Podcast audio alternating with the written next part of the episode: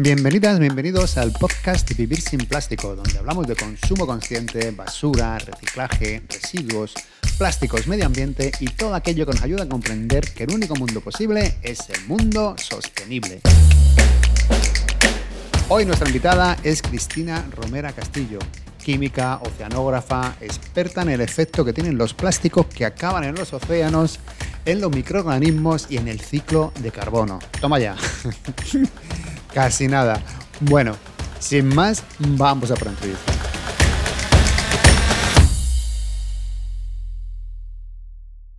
Hola Cristina, muchas gracias por aceptar nuestra invitación y bienvenida al podcast de Vivir sin Plástico. ¿Qué tal? ¿Cómo estás? Hola, muy bien, gracias Fer por la invitación. Eres especialista en el efecto que tienen los plásticos en los microorganismos de los océanos y en el ciclo de carbono. ¿Te puedes presentar brevemente a ti misma y contarnos cómo llegó el plástico a tu vida, bueno, a tu vida profesional? Sí, bueno, yo lo que pasa es que estudiaba el carbono en el océano. Entonces estaba estudiando una zona del Atlántico eh, donde había, encontré una zona del Atlántico Norte donde había mucho carbono y no encontraba una explicación. No sabía de dónde podía venir este carbono porque por el, resto de variables que tenía no la explicaba. Y entonces casualmente fui a una charla de un chico que estudiaba plástico a la deriva y justo contaba que el plástico se acumulaba en una zona del océano y justo era una zona donde yo veía esta acumulación de carbono.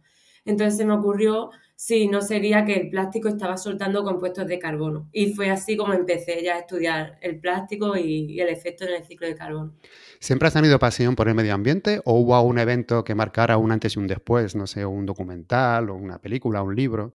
La verdad es que no tengo un recuerdo de un momento puntual, pero sí que tengo que desde pequeña me gustaban mucho ver documentales y veía mucho. Siempre pensaba, ah, qué chulo poder trabajar en algo así relacionado con el medio ambiente, qué habrá estudiado esta gente para estar ahí en este documental. Entonces, sí, fue una cosa como un poco general. Bueno, estudiaste química al principio, pero he leído que dudaste entre química y bellas artes. ¿Qué te llevó a decidirte por la química? Sí, bueno, la verdad es que me gustaba mucho la ciencia y luego me gustaba también pues dibujar y esto, pero luego pensé que si no hacía ciencia en ese momento no iba a poder luego estudiar nunca ciencia, bueno, o, o dedicarme a la ciencia. Mientras que, bueno, si me gustaba dibujar, aunque fuera de forma como aficionada, podría seguir haciéndolo. Entonces, por eso al final, pues decidí hacer ciencias, sí. ¿Has sacado ese lado creativo tuyo a la hora de comunicar, por ejemplo, los resultados de tus investigaciones? No sé, con alguna exposición o cualquier otra forma para llegar a un público diferente? ¿O has pensado una vez en hacerlo? Pues a veces, sí, a veces supongo que se me ocurren cosas que, bueno, que no sé si tiene que ver con ese hecho de que quería estudiar eso, pero hmm. sí que a veces, bueno, eh, intento encontrar formas de explicar las cosas de una forma que llegue más, a más gente, ¿no? A través, pues, de historias o de, anécdota o de, bueno, lo que se me ocurra, sí. Has participado en varias expediciones en barco por todo el mundo. A mí me das una envidia tremenda, la verdad, me encantaría. ¿Cómo es pasar tanto tiempo en alta mar? ¿Te gusta más estar de expedición o prefieres el trabajo de laboratorio? Pues la verdad que me encanta el trabajo de barco también. Yo creo que lo bueno que tiene este trabajo es eso, ¿no? Que te permite pasar temporada en, en el mar y entonces un poco liberarte de lo que es el trabajo de oficina, que es como más pesado, ¿no? Y, también pues poder ver de primera mano aquello que estamos estudiando, que es el océano. Entonces, la verdad que me gusta un montón si de en barco y, está bien de vez en cuando. También si te vas demasiado ya como que pierdes contacto con la realidad, porque eso es como estar en una burbuja. Pero de vez en cuando sí que está muy bien. Creo que has estado en el Giro del Pacífico Norte lo que comúnmente se conoce como una de las islas de plástico. ¿Cómo es en realidad este giro?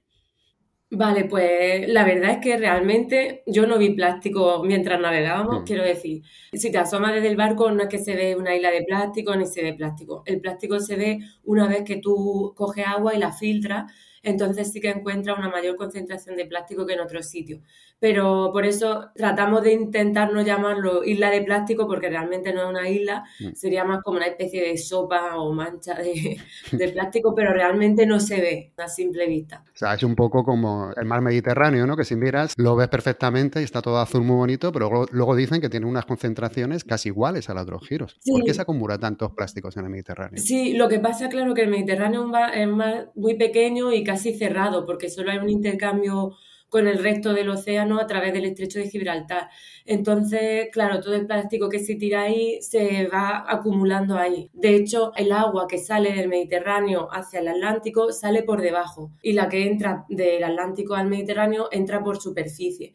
Y como el plástico, todo el plástico, por ejemplo, que flota, no va a salir, se va a quedar acumulado en el Mediterráneo. Entonces las concentraciones de plástico son muy altas. Hemos visto también lo que ha ocurrido en el Mar Menor.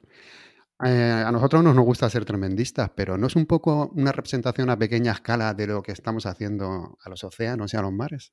Sí, el problema del mar menor, que es la eutroficación, eh, está pasando en muchas zonas costeras del océano, que por culpa de un exceso de nutrientes, en este caso es por los campos de agricultura, se da una proliferación de algas que al final, bueno, generan una materia orgánica y acaban con el oxígeno. Hay ya muchas zonas del océano que tienen poco oxígeno o nada y están siendo un problema, sí, para la vida marina. Bueno, vamos a empezar a hablar de tu especialidad.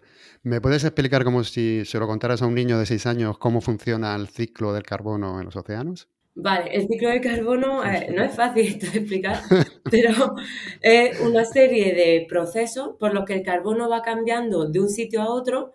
Por ejemplo, está la atmósfera, está el agua, están los suelos, ¿no? El carbono va cambiando de uno de estos sitios a otro y va transformándose en moléculas diferentes. Por ejemplo, el carbono puede estar en forma de dióxido de carbono en la atmósfera, luego pasa al océano, que una alga de, de lo consuma, lo transforme en carbono orgánico, por ejemplo, en azúcar, lo suelte al agua y entonces ahí ya ese carbono que está en la atmósfera ahora está en el agua y por eso, por una serie de procesos, se va moviendo de un lugar a otro, digamos. ¿Qué es el carbono orgánico disuelto resistente? Por visto, los mares son grandes sumideros de carbono, ¿verdad? Sí, pues claro, el carbono orgánico disuelto está formando parte de compuestos, de moléculas orgánicas de distinto tipo que se van acumulando en el océano.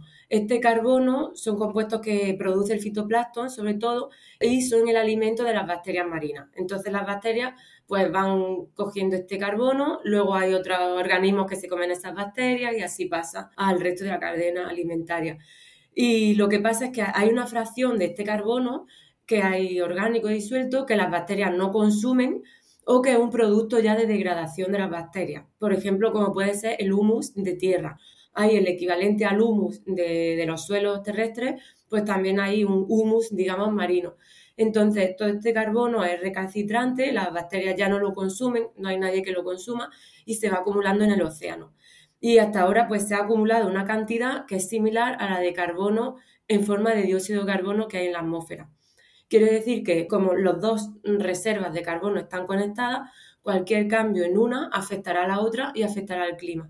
Mm, y puede ocurrir como ocurre en el exterior, por así decirlo, que los cambios que se están produciendo en el planeta podrían alterar este ecosistema y que se absorbiera menos carbono del que se absorbe normalmente. Sí, sí, claro. Se están estudiando cuáles son los efectos que, por ejemplo, el cambio climático, el calentamiento global tendría en este carbono recalcitrante. Si podría haber más cantidad que pase a carbono que luego sea más fácil que pase a la atmósfera en forma de CO2, porque claro, todo este carbono orgánico, las bacterias lo consumen y lo transforman de, de nuevo en CO2, en dióxido de carbono, que puede pasar a la atmósfera. Entonces, bueno, es muy complejo porque con el tema de, del calentamiento hay muchos procesos que intervienen, entonces ahora se están haciendo muchos estudios para ver qué pasará con ese carbono que está almacenado en los océanos, ¿no? Vale, y por el contrario, también se ha estudiado, me imagino, la posibilidad de que los océanos puedan absorber más carbono, ¿no? Del que están absorbiendo en la actualidad. Bueno, lo que pasa, por ejemplo, es que el CO2 es un gas que se disuelve mejor en el agua fría. Entonces, por ejemplo, el océano ya ha absorbido el 90% del calor, del exceso de calor debido a las emisiones, ¿no? De efecto invernadero. Entonces, si el agua se va calentando, va a retener menos ese CO2, un gaseoso, que va a pasar más fácilmente a la atmósfera.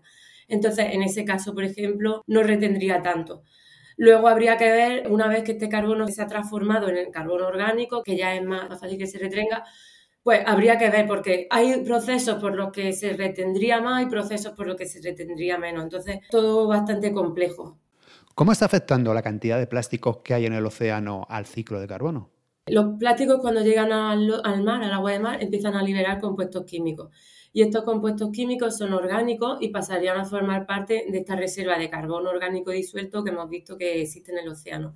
como esta, este carbono es la base de la cadena alimentaria, porque es el alimento de las bacterias marinas, pues nosotros queríamos saber en nuestra investigación si el carbono que libera el plástico también lo consumían las bacterias marinas o si se quedaba ahí o qué pasaba con él. Y lo que hemos visto es que más de la mitad de este carbono que libera el plástico eh, lo consumen las bacterias marinas, o sea, lo degradarían. Y luego el resto, pues quedaría ahí. Habría que, bueno, hacer nuestro experimento era a corto plazo, hay que ver también a largo plazo qué pasaría con ese carbono. Luego también hay un estudio que encontró que el plástico cuando se irradia con la luz del sol libera metano, que es un gas de efecto invernadero mucho más potente que el dióxido de carbono. Entonces también eh, esto no se sabe, este estudio encontró eso, pero no se sabe todavía cuánto libera en su totalidad todo el plástico que hay, cuánto metano libera, si su contribución sería insignificante con respecto a otras fuentes de metano que hay o si tendría una repercusión importante. Pero por eso este es un tema de estudio muy interesante porque está como en sus comienzos, pues ver cómo el plástico afectaría al ciclo de carbono y a los microorganismos que están en la base de la cadena alimentaria. La mayoría del plástico que está en la superficie he visto en algún sitio que decías que puede ser colonizado por diferentes microorganismos y puede llegar a haber tantos microorganismos y bacterias que lo hunden, ¿no? Y puede llegar al hondo.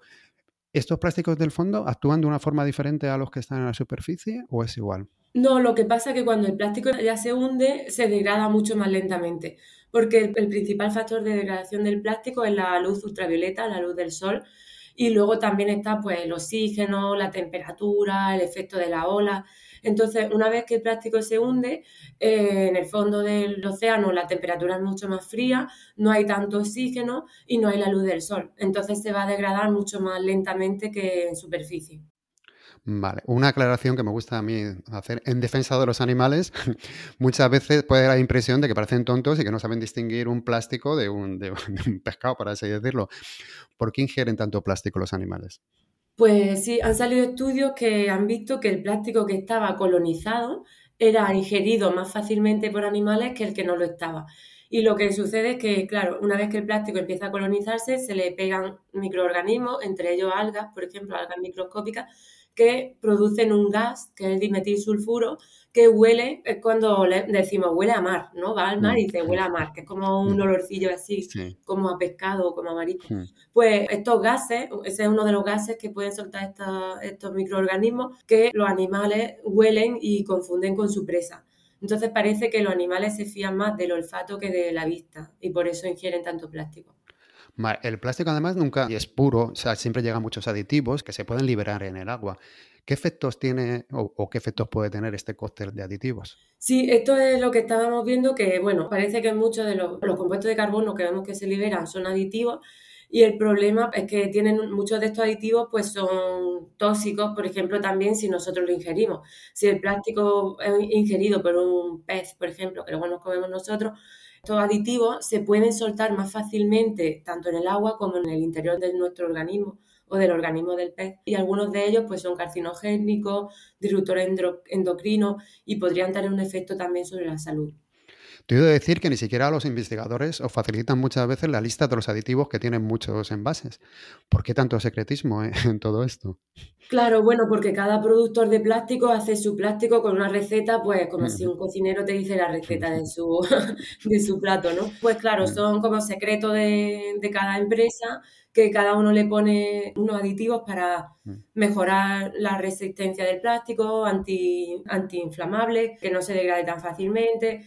Entonces, cada uno pues tiene su receta y, además la investigación no para en ese sentido y todo el tiempo se están sacando nuevos aditivos.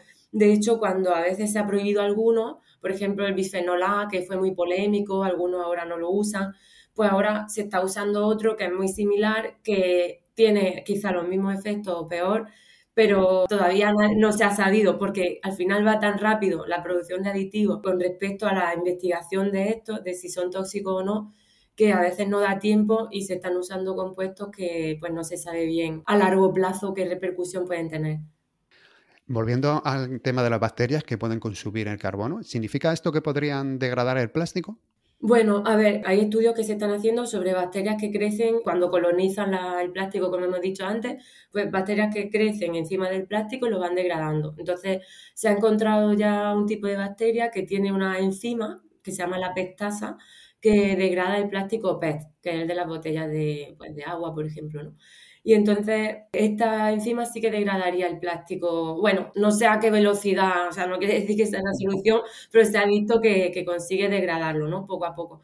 Y claro, nosotros lo que estamos estudiando sería, una vez que esos compuestos han pasado al agua, eh, cómo degradan las bacterias esos compuestos. Pero a través de esto queremos ver si hay alguna de esas bacterias que podría también usarse pues directamente en el plástico para degradarlo y degradarlo en agua de mar. ¿Y el uso de estas bacterias cómo sería? Yo tengo siempre esa duda, digo, si se comen el plástico, claro, no se pueden soltar en el mar, imagino, ¿no? No, claro, en el caso, por ejemplo, de enzimas, pues muchas veces lo que se hace es producir directamente la enzima y en vez de utilizar la bacteria, echarle la bacteria, pues se podría utilizar directamente la enzima que digiera el plástico o en algunos casos que sí que se han usado bacterias directamente, por ejemplo, en, en derrames de petróleo o algo y se han puesto bacterias, pues sería una cosa, pero claro, esto queda mucho estudio por delante porque luego todo esto también tiene un impacto, ¿no? No podemos poner bacterias así que...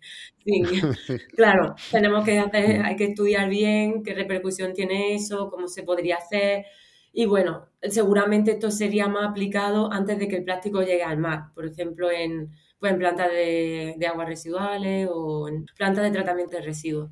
O imagino que también a lo mejor si sabes que ciertos tipos de plástico pues los consumen las bacterias o lo atacan más fácilmente, pues a lo mejor priorizar ese tipo de plásticos, ¿no? Cuando, cuando sacan los productos. Sí, claro, eso también. Es. Otra forma es pues, ver, por ejemplo, qué compuesto degrada más rápidamente o qué tipo de plástico y entonces preferenciar esos aditivos y ese tipo de plástico a la hora de manufacturarlo, sí. Los plásticos no solo liberan sustancias en el mar, sino que también las absorben, ¿no? ¿Qué, tipo de sustancias son las que más absorben? Sí, eh, los plásticos pueden absorber compuestos orgánicos tóxicos, que se, o sea, compuestos contaminantes orgánicos persistentes, se llaman, ¿no? En, en castellano. Entonces, estos compuestos, pues bueno, pueden ser compuestos tóxicos, por ejemplo, porque se pueden o adherir a la superficie del plástico o en algunos casos también se absorben dentro ¿no? del plástico, de la estructura. El plástico en este caso actúa como un concentrador de estos compuestos y se ha visto que en algunos casos el plástico puede concentrar eh, un compuesto de este tipo contaminante en una concentración mil veces mayor que en la que está este compuesto en el agua circundante. ¿no? O sea que este compuesto lo tenemos en el agua y el plástico hace y lo, lo concentra y en, en, una concentración muy alta, que a lo mejor en el agua no estaba tan alta y no era tóxico, pero al concentrarlo tanto el plástico ya sí que tenemos una concentración que es preocupante. Y luego estos contaminantes se pueden soltar cuando las condiciones del medio cambian, se pueden soltar en otro sitio, por ejemplo en el interior del organismo de un, de un animal. ¿Y hay algunas condiciones en las que absorben más estas dos sustancias? Es que todo depende de, de la química del compuesto en particular. Cada compuesto tiene un, un, equilibrio y entonces depende de cada compuesto en particular. Uno a lo mejor pues depende del pH, también depende de la temperatura. Y, y, sí, depende de cada compuesto. Hemos hablado antes del plástico biodegradable, pero en la actualidad hay alguno, algún plástico biodegradable que realmente se degrade si cae en el mar? Pues yo no lo conozco. Desde luego, esto es un problema, lo del plástico biodegradable, porque es un poco un arma de doble filo. Porque, claro, la gente piensa que es biodegradable y se degrada en cualquier medio, y no es cierto. La mayoría del plástico biodegradable se degrada a altas temperaturas, sobre todo en plantas de compostaje, que son de más de, más de 50 grados, y normalmente el plástico biodegradable no se degrada en el, en el agua de mar. O sea que nosotros ahora también estamos haciendo experimentos con esto y actúa como el otro, como el plástico normal, o sea, como el no biodegradable. Entonces es un problema porque, claro, lleva a mucha gente a pensar que se puede utilizar plástico biodegradable como hemos estado usando el otro de un solo uso, sin, sin medida y al final tiene un impacto medioambiental que puede ser tan alto como el del plástico no biodegradable. ¿Y qué ocurre con las toalletas húmedas y el papel higiénico también húmedo? Que muchas veces no lo venden también como biodegradable. Pues sí, mira, justo hicimos un vídeo, mi hermana y yo, en el que hicimos este experimento de poner una toallita en un vaso de agua y luego un trozo de papel higiénico, ¿no? Le dimos con una cucharilla, le dimos vuelta y al momento, lo podéis probar, el papel higiénico se había deshecho y la toallita no. Y de hecho la dejamos como seis horas y la toallita seguía intacta. Entonces, el problema es que hay muchos supermercados que venden toallitas que además en el paquete pone que las puedes tirar al váter y las llaman como papel higiénico húmedo. Hmm. Pero es que esto no, no debería, no, se puede hacer, porque genera un problema que al final colapsa la, todo el alcantarillado y genera un problema. Entonces, toallitas húmedas al váter no. Nosotros hicimos un experimento parecido. Nos metimos en, unos tarros y el papel higiénico, como tú dices, lo agitas un par de veces y además que mm. luego ves cómo se condensa en el fondo y se queda ahí como... Pero eh, las mm. toallitas llevan, yo qué sé, años en los tarros. Hace mucho que no los miro. Pero vamos, antes los agitaba de vez en cuando para ver, pero ahora ya ni los agito. Ya se me ha quitado la ganas de investigar más. Sí, sí, no, es que son... Son indestructibles. Yo, por lo menos, mira, también tengo un lío con estos plásticos porque con los biodegradables y compostables. En el caso de España, se empiezan a utilizar muchos plásticos compostables. Ahora, por ejemplo, en los supermercados, las bolsas de, las típicas para comprar granel la fruta son compostables. Pero luego muchos ayuntamientos no tienen sitios para tirar la basura orgánica. Y los plásticos biodegradables, la verdad que muchas veces no se sabe dónde hay que tirarlos. ¿Tú sabes dónde hay que tirar estos plásticos y cómo, y cómo se tratan? Yo misma también tengo lío porque los compostables sí que se pueden tirar al contenedor de orgánico, al marrón, pero los que son biodegradables, pero no te especifica, eh, a veces lo que sí que está claro es que no se pueden tirar al contenedor amarillo, porque entonces cuando se reciclan, como el biodegradable se degrada más fácilmente, da lugar a una materia, a un producto final, que sería la materia prima del próximo objeto que quieras hacer con ese plástico, pero daría lugar a una materia que es de poca calidad y no se podría luego utilizar en hacer otros productos, ¿no? Entonces no se pueden tirar al amarillo los biodegradables. Pero eh, yo también muchas veces tengo la duda porque luego hay biodegradables que son parcialmente biodegradables. Entonces eso ni lo puedes tirar al orgánico, ni lo puedes tirar al amarillo. Eh, luego están también todos los tetrabric y todos los plásticos que son multicapa, que también son súper difíciles de separar. Entonces, eh, todo esto, sí, debería mejorarse la gestión de esto y la información de este tipo de, materiales. Lo que pasa es que yo creo que hay tanto, porque cada vez van saliendo, cada productor hace un biodegradable diferente, que le pone lo que quiere y al final no es tan fácil. Tú imagínate que si tú y yo, por ejemplo, tenemos dudas, que es algo que nos interesa, que, investigamos, y que intentamos leer, pues, joder, pues la gente que no le interese mucho el tema, vamos, no, no tiene ni idea. Sí, sí, es totalmente un lío. Además, luego no se entiende bien, eh, hay como una falta de transparencia de qué pasa con ese plástico, de si se recicla exactamente. Así que la verdad que sí, ahí, ahí debería mejorarse todo el sistema, mejorar la transparencia y mejorar la información hacia el ciudadano para saber, bueno, lo que están haciendo con el dinero público en cuanto al reciclaje, por un lado, y por otro, pues para saber dónde se tiran ciertos materiales que no está claro. ¿Cómo crees que va a evolucionar nuestra relación con los plásticos? ¿Hacia dónde vamos? ¿Más hacia los plásticos compostables? Pues yo creo, bueno, ahora se está, se intenta dejar de usar plásticos de un solo uso, se han prohibido en la Unión Europea y yo creo que en este sentido también noto a la gente mucho más concienciada con el tema de plástico y lo ideal, en un mundo ideal, sería que camináramos hacia un mundo donde no hubiera plásticos de un solo uso, al menos plástico evitable, porque claro, luego ahí si vas al médico y te ponen una vacuna, pues bueno, ahí tiene que ser, vale, inevitable pero el plástico del día a día, de un vaso de café, de una botella de agua, todas estas cosas sí que se podrían evitar. Y yo espero pues que vayamos a reducir todo eso y a la reutilización, porque el mejor residuo es el que no se genera porque al final cualquier alternativa al plástico también genera un impacto. Sí, eso mm, a mí también me llama mucho la atención, que siempre como que queremos buscar un, algo más, por así decirlo. Decimos, el plástico está creando problemas y buscamos algo para sustituirlo. Dices, sí, es que es muy sencillo a veces. la solución la tenían hace 50 o 60 años, que tampoco está tan lejos y tampoco, no sé, que no pasa nada por reutilizar muchas cosas. Sí, es cambiar de mentalidad, porque no hemos acostumbrado, claro, a un sistema de consumo rápido, de generar residuos y no nos preocupamos dónde va. Y es como cambiar la mentalidad y, y, sí que a veces puede ser un poco menos cómodo, ¿no? De que tengo que acordarme de llevarme la bolsa de tela al supermercado y tal.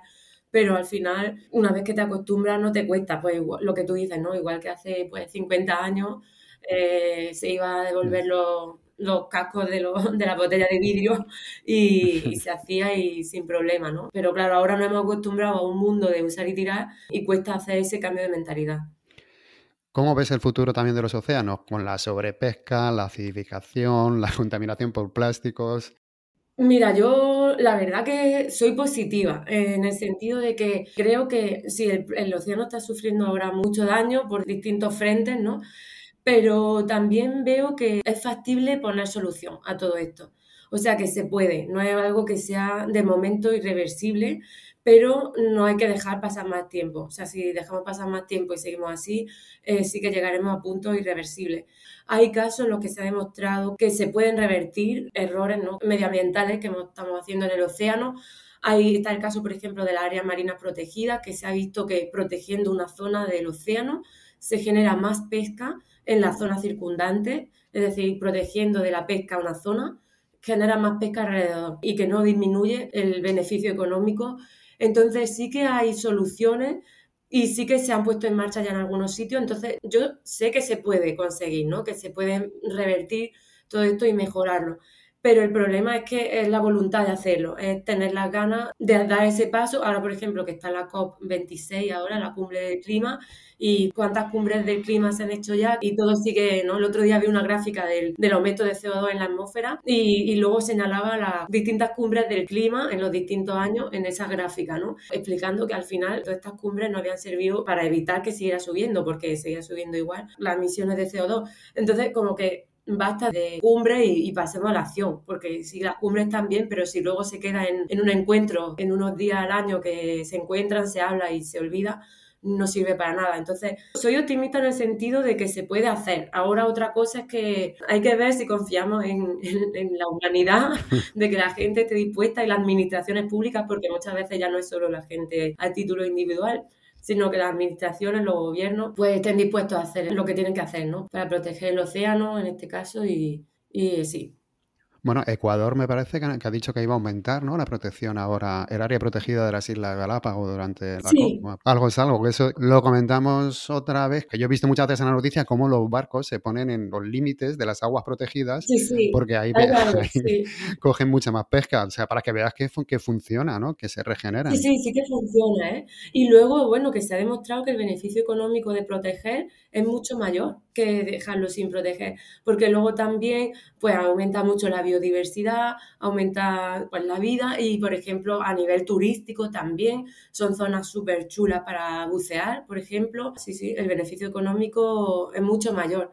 Lo que pasa que como que de primera parece un poco contraintuitivo, ¿no? Como hmm. voy a sacar más beneficio, más pesca, prohibiendo la pesca. Pero realmente es así, se ha demostrado que es así. Hay que saber cómo hacerlo, dónde hacerlo, estas reservas marinas, pero sí que sería lo, lo que habría que hacer, vamos. ¿Qué podemos hacer nosotros como ciudadanos para proteger el océano? Por un lado, por ejemplo, en el tema plástico, sí que la mayoría del plástico que se encuentra en, en la limpieza de playa y en el océano es de un solo uso. O sea que ya evitando el plástico de un solo uso y el que usemos gestionándolo correctamente, o sea, llevándolo al contenedor amarillo o al contenedor correspondiente, ya estaríamos haciendo mucho, evitando que ese plástico llegue, llegue al océano. También, por ejemplo, pues tener cuidado con, yo es que esto lo veo y me parece increíble, pues la cantidad de gente que fuma y tira la colilla al suelo. O sea, a mí, yo conozco gente, o sea, que pues, si el medio ambiente, que si los animales, que si tal, y luego los veo tirando la colilla al suelo y, y es que está tan interiorizado que, yo creo que la gente, mucha gente no se da cuenta. Y cada colilla que va al suelo puede acabar en el mar. Y cada cosa que tiras por el váter también puede acabar en el mar. Entonces, todas estas cosas sí que están en nuestra mano. Y luego, pues claro, cuando vayamos a votar, también está en nuestra mano elegir un partido que tenga unas medidas de protección medioambiental, ¿no? O sea que sí que hay cosas que podemos hacer nosotros también. Lo de las colillas a mí me hace mucha gracia porque es verdad, está tan socialmente aceptado que tú vas por la calle, tiras una colilla y nadie te dice nada, pero a lo mejor tienes un papel y la gente te mira mal, ¿no? Dice, joder, dice, no lo mismo, o peor. Sí, sí, es que esa misma persona a lo mejor no tira un papel, mm. pero la colilla, pues sí, yo creo que es que mucha gente no se da cuenta, no es consciente. Esto es una cosa que sí que se podría evitar también fácilmente. Entonces, bueno, eso y también concienciar, porque también creo que es importante la labor de concienciación, como la que estáis haciendo vosotros, y ofrecer soluciones, contar qué se puede hacer para remediarlo. O sea que todo esto es una labor muy importante también. ¿Tienes algún proyecto futuro con el que sueñes o el que te gustaría llevar a cabo? Pues, a ver,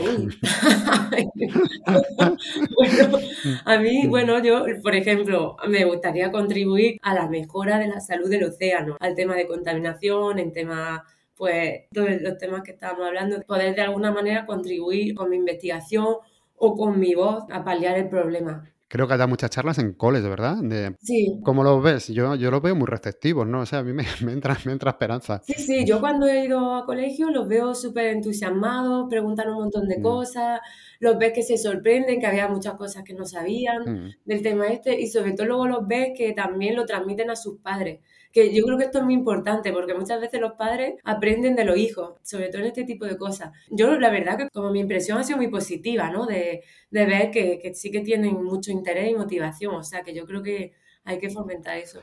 A mí me encanta por eso, porque son ellos, yo creo, los que luego llegan a casa y influyen a los padres. Y luego, aparte, como el plástico es algo tan visual, pero es verdad que por desgracia es, muy visual, la contaminación de las playas, y es algo que lo tienes tan en el día a día que parece muy fácil hacer algo. Y entonces yo creo que por eso los niños se entusiasman tanto. Eh, hasta aquí eran todas las preguntas más o menos que te quería hacer. ¿Tienes alguna cosa que quieras añadir, algo que, quieras decir? Bueno, yo creo que lo he dicho todo, pues recordar lo de reutilizar y de no generar residuos, porque al final de ni plástico ni de otro material, todos los residuos que generemos al final mm, suponen un problema medioambiental porque somos muchos en el planeta.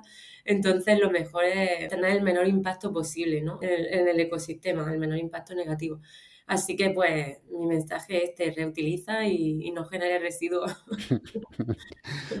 ¿Dónde te puede encontrar quien quiera seguir tus trabajos, tus investigaciones y demás? Vale, pues yo, bueno, me pueden encontrar en Twitter, que tengo, bueno, mi cuenta de Twitter con mi nombre, también estoy en Instagram y luego tengo una página web eh, donde está mi trabajo, mis publicaciones y, y, algunas veces que escribo en blog y en artículos que voy poniendo ahí, ¿no? Las apariciones que hago a veces en, en medio o lo que sea. Bueno, ya dejaremos los enlaces en las notas del programa para que la gente lo pueda ver. Muy bien. Pues nada más, Cristina, nada más que darte las gracias por compartir tu tiempo con nosotros y nada, que espero que todo te vaya genial y que sigas investigando mucho sobre el plástico. muchas gracias a vosotros, muchas gracias por la invitación a ti, a Patri y también por la labor que estáis haciendo que me parece súper importante. Muchas gracias.